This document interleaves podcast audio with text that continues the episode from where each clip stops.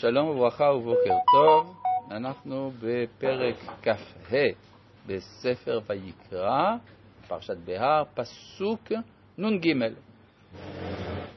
כי שכיר שנה בשנה יהיה עמו, לא ירדנו בפרך לעיניך. זאת אומרת שאף על פי שמדובר בגוי, והוא לכאורה לא מחויב בדיני התורה, אנחנו, כיוון שהוא תחת שלטוננו, אנחנו, אנחנו מטילים עליו את החובה להתייחס אל עבדו העברי אה, כמו שאנחנו מתייחסים אליו, דהיינו לא ירדנו בפרך לעיניך, וגם שהוא משתחרר ב, או ביובל או לפי הפדיון. ואם לא יגאל באלה, ויצא בשנת היובל, הוא ובניו עמו, כי לי בני ישראל עבדים. עבדיי הם אשר הוצאתי אותם מארץ מצרים, אני השם אלוהיכם. מה פירוש הדבר לי בני ישראל עבדים? יש uh, בביקורת על האמונה, על האמונה הדתית, אחת הטענות היא מדוע אלוהים מתערב לי בחיים. מדוע יש איזה גורם שהוא חיצוני לי, שכופה עליי את רצונו. התשובה היא שיש הבדל בין כל עבדות לבין העבדות על השם. כל עבדות, לא משנה מאיזו, באיזו מדרגה, זה תמיד כפייה של גורם חיצוני על גורם פנימי. מה שאין כן בעבדות אל השם, הרי השם הוא גם הבורא. מכיוון שהוא הבורא, אז הוא המקור של החיים שלי, כך שההשתעבדות שלי אל רצון השם איננה שונה מההשתעבדות שלי אל עצמי. ולכן אמר רבי יהודה הלוי, עבדי זמן עבדי עבדים הם, זמן הכוונה העולם. עבד השם הוא לבדו חופשי. ולכן אפשר לומר שמי שאיננו מסוגל להיות בן חורין ברוחו, אז הוא גם לא יכול להיות עבד השם. לכן אמרו חכמים, אין לך בן חורין אלא מי שעוסק בתורה. זה גם אומר שאין לך עוסק בתורה אלא בן חורין. זאת אומרת שאם אדם אה, משעבד את עצמו לגורם שאיננו הוא עצמו, למשל יצר הרע, אז הוא בעצם איננו חופשי באמת. וזה מה שכתוב כאן, כי לי בני ישראל עבדים. חז"ל אמרו עבדיי ו... עבדים ולא עבדים לעבדים. כן.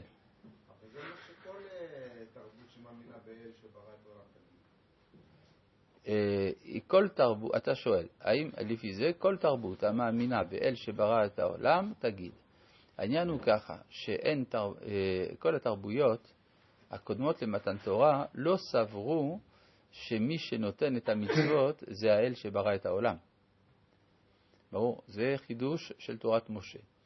בדתות שיצאו מעם ישראל, אחת מהן ביטלה את המצוות, והשנייה ביטלה את החירות. אז זה לא נשאר הרבה. כן, אולי באסלאם השיעי, עוד איכשהו. נכון. אה, פרק כ"ו לא תעשו, פסוק א', לא תעשו לכם אלילים, ופסל ומצבה לא תקימו לכם. ואבן משכית לא תיתנו בארצכם להשתחוות עליה, כי אני השם אלוהיכם. מה זה עושה פה? כן? איסור עבודה זרה. יפה מאוד, אבל עכשיו דיברנו על שמיטה, דיברנו על יובל, דין, דיברנו על דיני חזרה ביובל אה, ודיני עבדות ודיני ריבית. יפה מאוד, כל הדברים האלה, ראינו את הקשר הספציפי בין כל החלקים האלה. אבל מה זה קשור בכלל ל"לא תעשו לכם אלילים ופסל ומצבה לא תקימו לכם"? אלא זה פה נאמר בהקשר של קדושת הארץ. קדושת הארץ היא כזאת שהיא צריכה שמיטה, היא צריכה יובל, והיא גם לא כוללת, היא איננה יכולה להיות מלאה באלילים. כלומר, הפסל והמצבה האסורים כאן, זה לא פסל ומצבה בתוך הבית, שזה פשיטה, אלא הכוונה, כמו שעשו עובדי אלילים, שהיו שמים את הפסלים שלהם בכל מיני מקומות, אה, בצמתים, בצמתים של דרכים וכדומה, וזה גם בדיוק מה שכתוב כאן על אבן המשכית, שלא תשימו אבן משכית בארצכם. להשתחוות עליה, כלומר צריך שהארץ תהיה טהורה. עכשיו מעניין שבחפירות הארכיאולוגיות במזרח התיכון נמצאו הרבה מאוד כתובות מלכותיות של מצרים, של אשור, בבל, פיניקים וכדומה, של בני ישראל לא נמצאו. כן? כלומר, לא נמצאו, כמובן שלא נמצאו פסלים ושל בני ישראל, אבל גם לא נמצאו כתובות מלכותיות גדולות. וייתכן שהדבר הזה בא לצי... מביא, הוא כמי... כאין ראייה לזה שהסלידה מן התיאור הגרפי של מעשה הגבורה או של האלוהות זה דבר קדום בעם ישראל. בניגוד למה שמקובל במחקר לומר שזה שאו שבני ישראל כן היו עובדי אלילים, או שההיסטוריה התנ"כית לא הייתה קיימת, שהרי לא מצאנו פסלים וכתובות. כן, אז פה אנחנו רואים שלהפך, התורה ציוותה ולכן עם ישראל קיים. ואבן משכית לא תיתנו בארצכם להשתחוות עליה, כי אני השם אלוהיכם. כן? מה השאלה?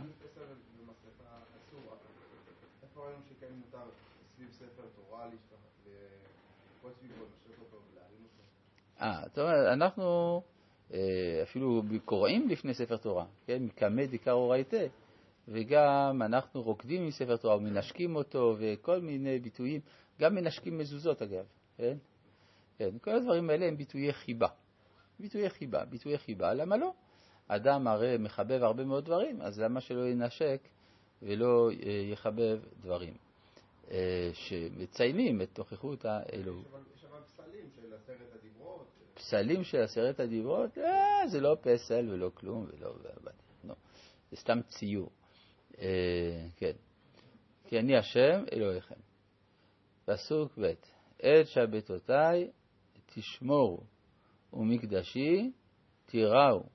אגב, אתה יכול לשאול בכלל, למה השם עשה את הלוחות? כן? זו גם שאלה. מה, הרי השם מקיים את תורתו, אז למה הוא עשה פסל?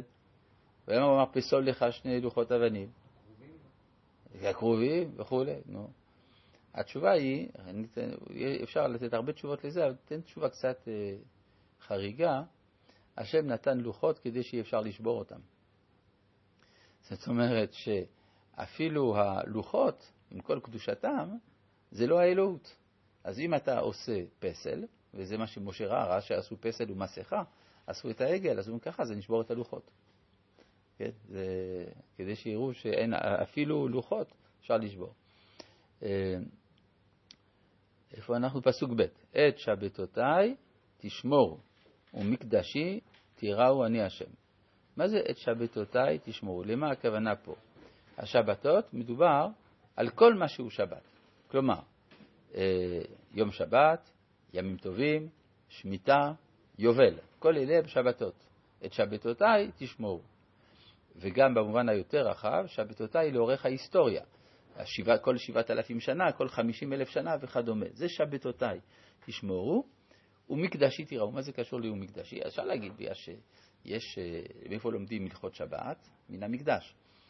אבל אפשר לומר יותר מזה, שמירת השבת זה ההכנה ליום שכולו שבת, ואיפה מצאנו יום שכולו שבת? המקדש.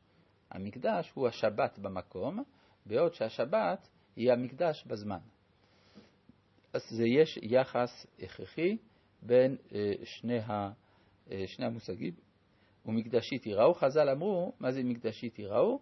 לא מן המקדש אתה ירא, אלא ממי ששיכן שכינתו בתוכו. איך רואים את זה? כתוב אני השם. מקדשי תיראו, אבל זה בגלל שאני השם, לא בגלל המקדש עצמו. הייתה טענה של ישעיהו ליבוביץ', שהוא אמר שהכותל זה עבודה זרה. כן, אבל יש רק בעיה, שהכותל זה חלק מהמקדש, והמקדש זה חלק מהתורה. כן, מה אתה אומר? המקדש יצא כבר משבת, הרי אני מחלל שם בשבת. לכן, בגלל שזה השבת שבזמן, לשמה, לכן לא, לא שורים שמה את הלכות השבת. זה שבת מסוג אחר. כן. זה מסכם את אמור גם.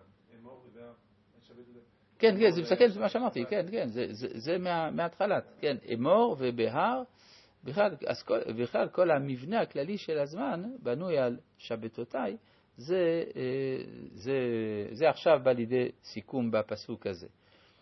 כן. יש שבת במקום, יש שבת בזמן. אז השבת במקום, היא דוחה את השבת שבזמן, ולהפך, שבת שבזמן אסור בה לבנות את המקדש. כן? אז הם כאילו אחים זה לזה.